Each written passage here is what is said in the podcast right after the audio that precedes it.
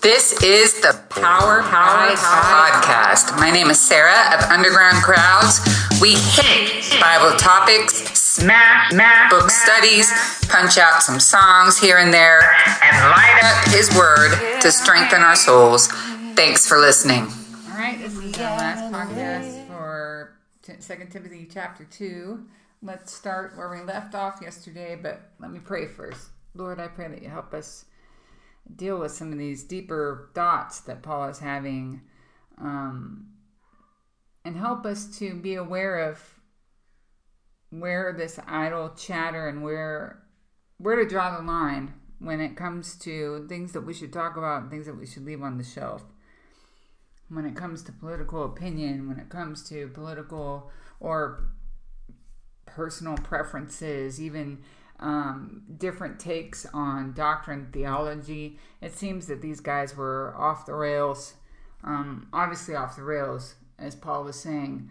And I, I ask that you would help us pinpoint um, this idleness and help us to um, make specific changes that we need to make to keep our eyes focused on our purpose the purpose that you have for us in our lives. In Jesus' name, amen. So this this one let me read. Okay, let me read um verse 14 on. And we'll see what God has for us. Remind them of these things and solemnly charge them. Now, this is also referring to First Timothy. If you remember First Timothy, the reason why Timothy was told to stay was this idle talk, genealogies, whatever, whatever. Remind them of these things and solemnly charge them in the presence of God not to wrangle about with words which is useless and leads to the ruin of hearers. Be diligent to present yourself approved to God as a workman who does not need to be ashamed, accurately handling the word of truth. But avoid worldly and empty chatter, for it will lead to further, further ungodliness.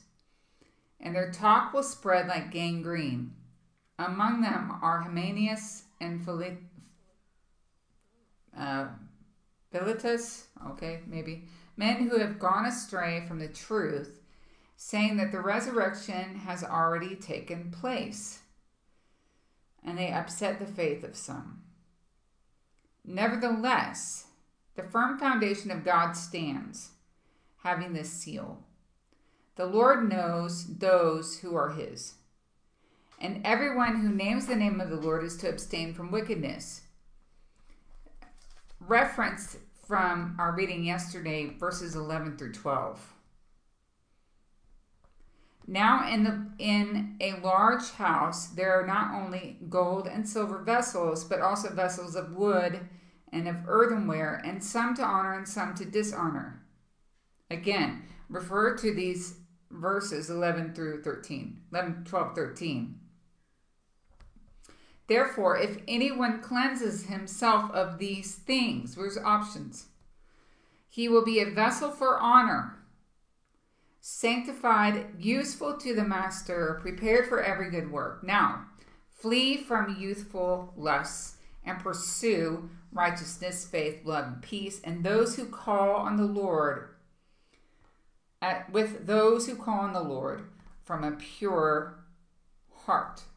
Again, I'll read 11 through 13 after to remind us what we talked about yesterday. But refuse foolish and ignorant speculations, knowing that they produce quarrels. The Lord's bondservant must not be quarrelsome, but be kind to all, able to teach, patient when wronged, with gentleness, correcting those who are in opposition, if perhaps God may grant them repentance leading to knowledge of truth. and that they may come to their senses and escape from the snare of the devil, having been held captive by him to do his will. Let's think about, oh, let me read 11 through 13 again. As we said yesterday, there are four categories, according to Paul, that you could fall, fall into as anyone, really. Because those that do do not make it, that's not the right word. Those that do, we do not see on the other side of heaven, they ultimately denied Christ. Therefore, God denied them. You cannot deny the Son and and gain the salvation of the Father. So this kind of falls uh, in the face of now we have varying degrees of what people consider divisive. That's, I mean, there's there's such wide degrees. People are so easily offended that I mean, you could pretty much categorize me sharing my version of mac and cheese as being offensive. Right? I mean, suffice it to say, we live in a crazy time. Verse 11 It is a trustworthy statement, for we for if we died with him, we will also live with him. So we can be a martyr. Just read about somebody, brothers that were martyred. If we endure, we will also reign with him. If we deny him, he will deny us. If we are faithless, he remains faithful, for he cannot deny himself. So, those are the four places you can be. Anyone. You can be enduring with Christ, setting your eyes on the kingdom. You can be a martyr for Christ, or you can be at a place where you're faithless if you're in Christ. Those are really only your three options. Only those three. And the thing about it is that, and if someone were to say, Sarah, that looks like a slippery slope because it looks like there's a potential to deny Christ and therefore be denied. Yes.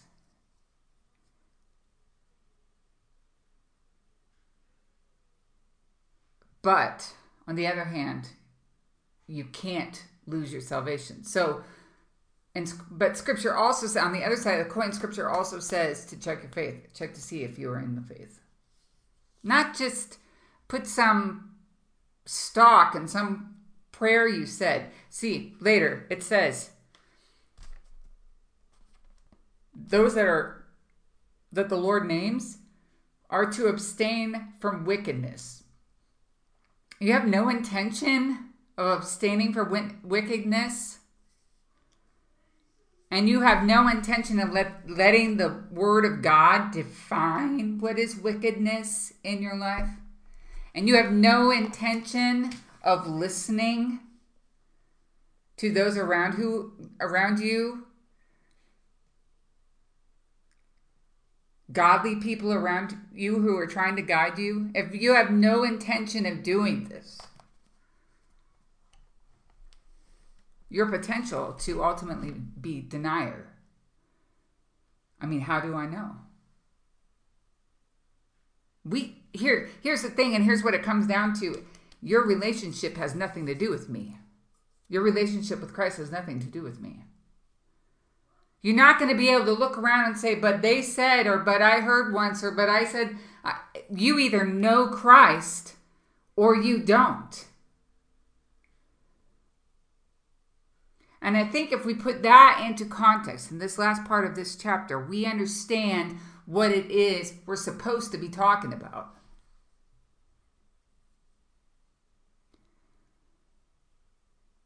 That there are a lot of good things that we can talk about. Uh, just chit chat. But Paul is talking about church. He's not talking about chit chat at Starbucks. He's talking about church. He's talking about what it is we need to be talking about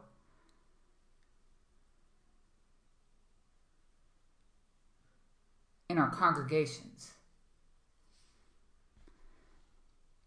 Are we supposed to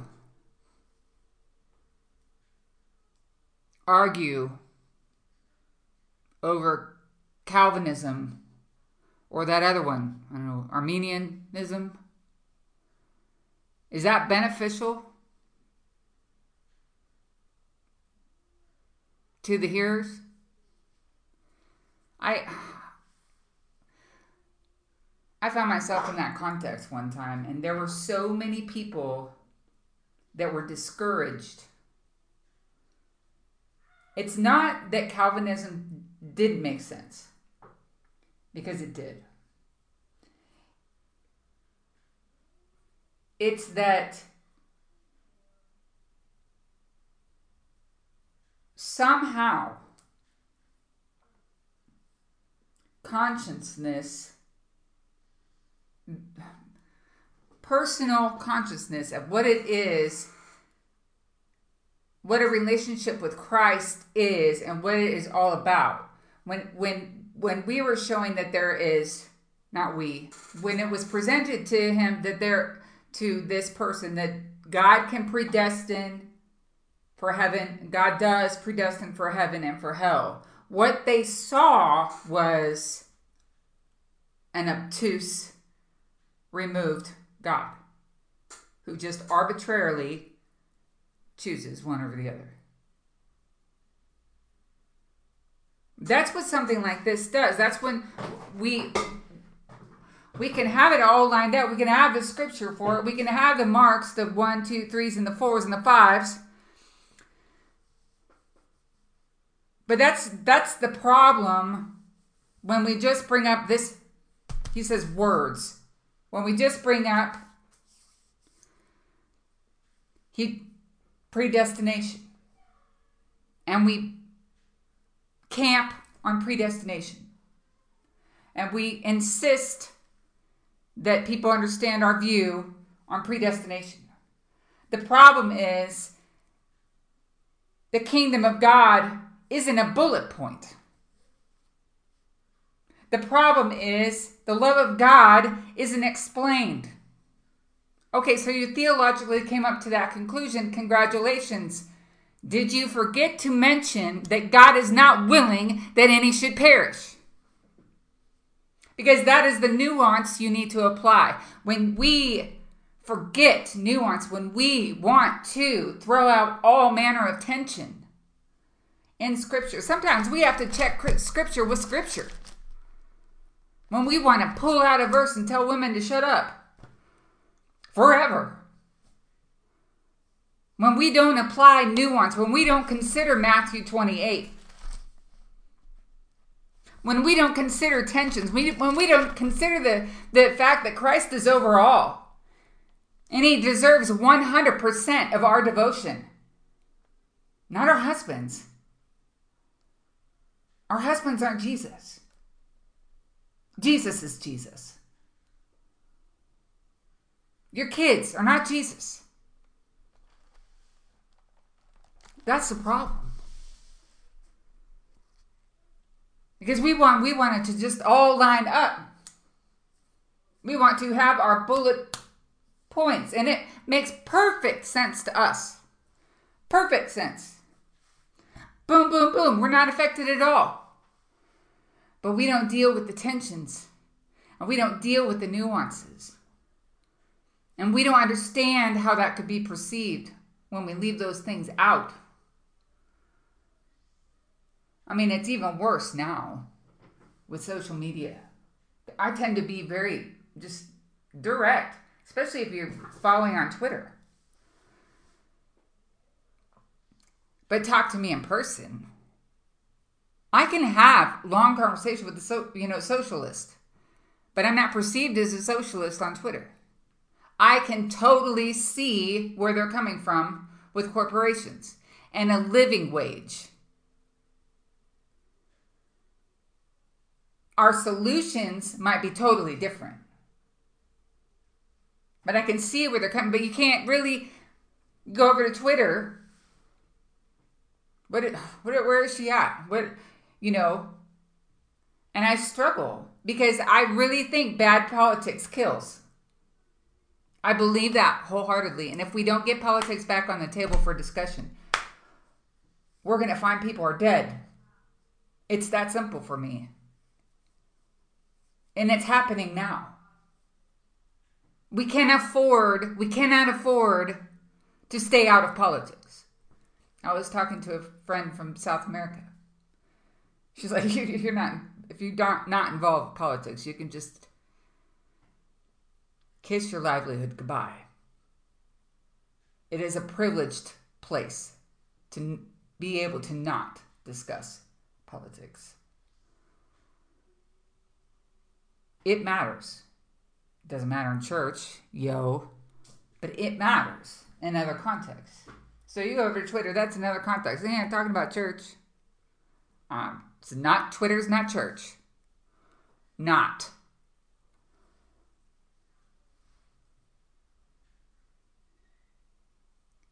But Paul here is talking about our soapboxes.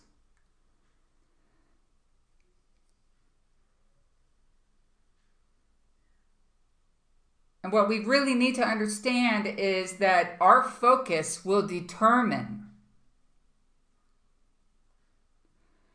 our focus on kingdom, our focus on the gospel of Jesus Christ will determine at some maybe at some point that okay, those are nice ideas, and I'm so glad you did. You looked up those uh, commentaries on that, and yeah, you know that probably makes sense, but that is not what we're going to be talking about come Sunday. I always appreciate it when the pastor's like, yeah, this is what I believe, but we're skipping that. Because you start centering people around you and your hot takes. And you start centering people around your viewpoints. And pretty soon, it's not centered around Christ anymore. It's centered around a personality. Right? it's centered around that celebrity pastor. It's centered around something else. But it ain't Jesus.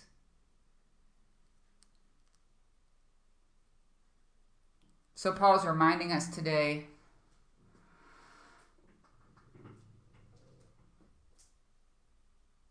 Christians are to be about cleansing themselves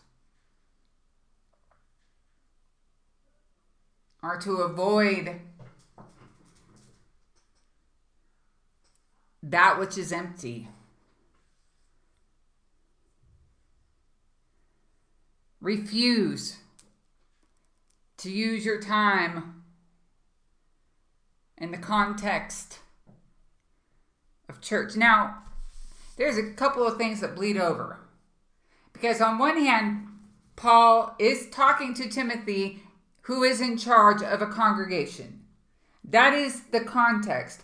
But Paul brings in these, these little arrows from the outside, these inclusions, if you will, to the everyday Christian. It's not just we talk we we can do all the worldly chatter we want outside the church doors. No. Christians flee youthful lusts who want to not be a vessel for dishonor who want to be a vessel for honor who want to fall under enduring or martyrdom and have walked and are walking in faith, who have not lost their faith,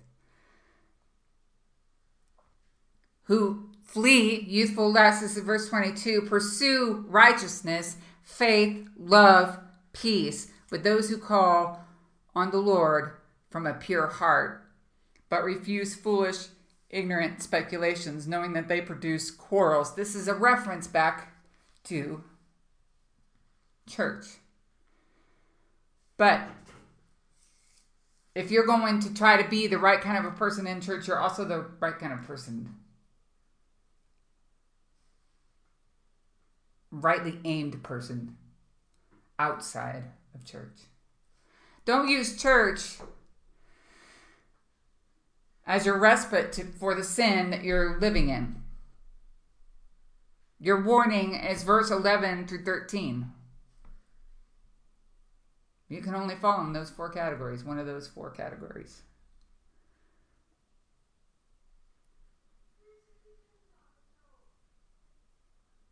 Check. Check to see. This isn't a threat. I mean, it's better to do this now. Homes, it's better to do this now. Check to see that you're not ensnared that the devil doesn't have a grip on your life. That you're actually a Judas and not a Peter.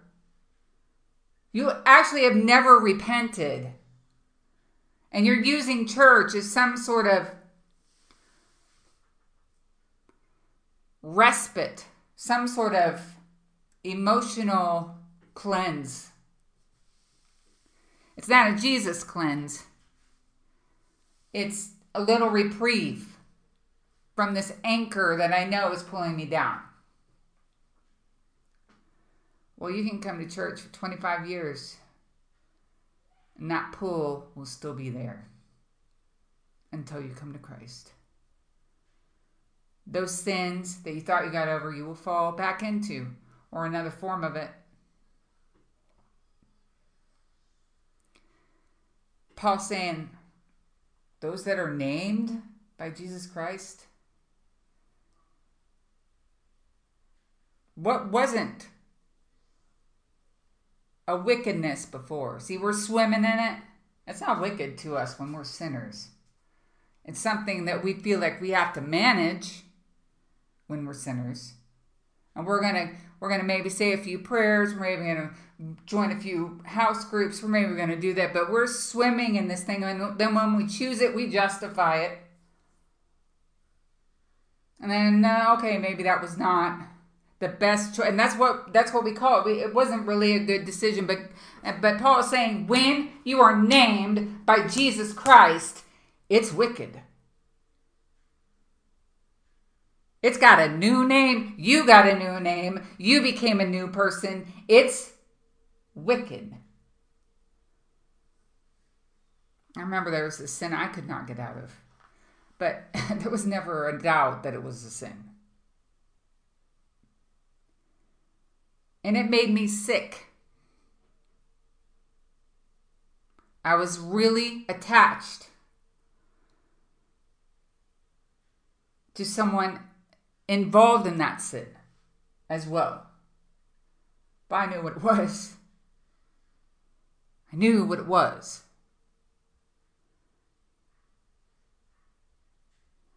I wasn't. I didn't have any questions about what God thought of it. And as the Lord gave me strength, because I honestly was so broken down and I was sideswiped by this thing. I had no idea the depth of this issue that I had, this brokenness. I'm not saying that this doesn't happen. Some of us have our innocence just torn out from our lives. And so we've got this where there used to be a healthy barrier, we've got nothing. There's no barrier at all. And that's where I was. No barrier. I could not I could not pull my head out of the water to save my and I was literally in the fight of my life. but I knew what this was called. And I knew who to call on. So I'm saying heart to heart if you're you're finding yourself drowning in sin, that doesn't mean you're a denier. That means you need the strength of the Holy Spirit, like all of us need the strength of the Holy Spirit to walk out. And if you're honest with yourself, you can look at that thing and say, yep, it's sin.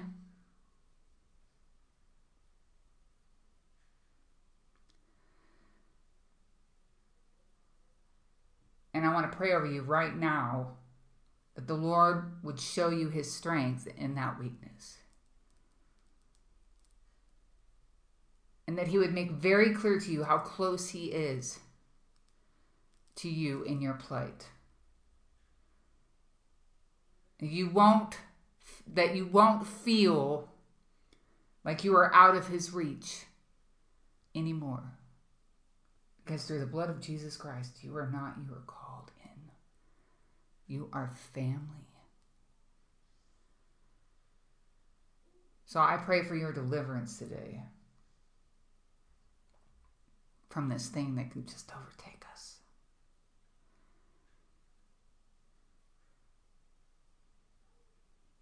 I pray that you would find the strength to agree with God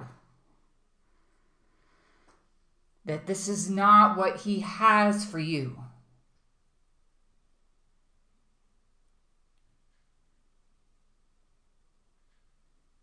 And therefore, walk out with the angels surrounding you, with thousands of witnesses.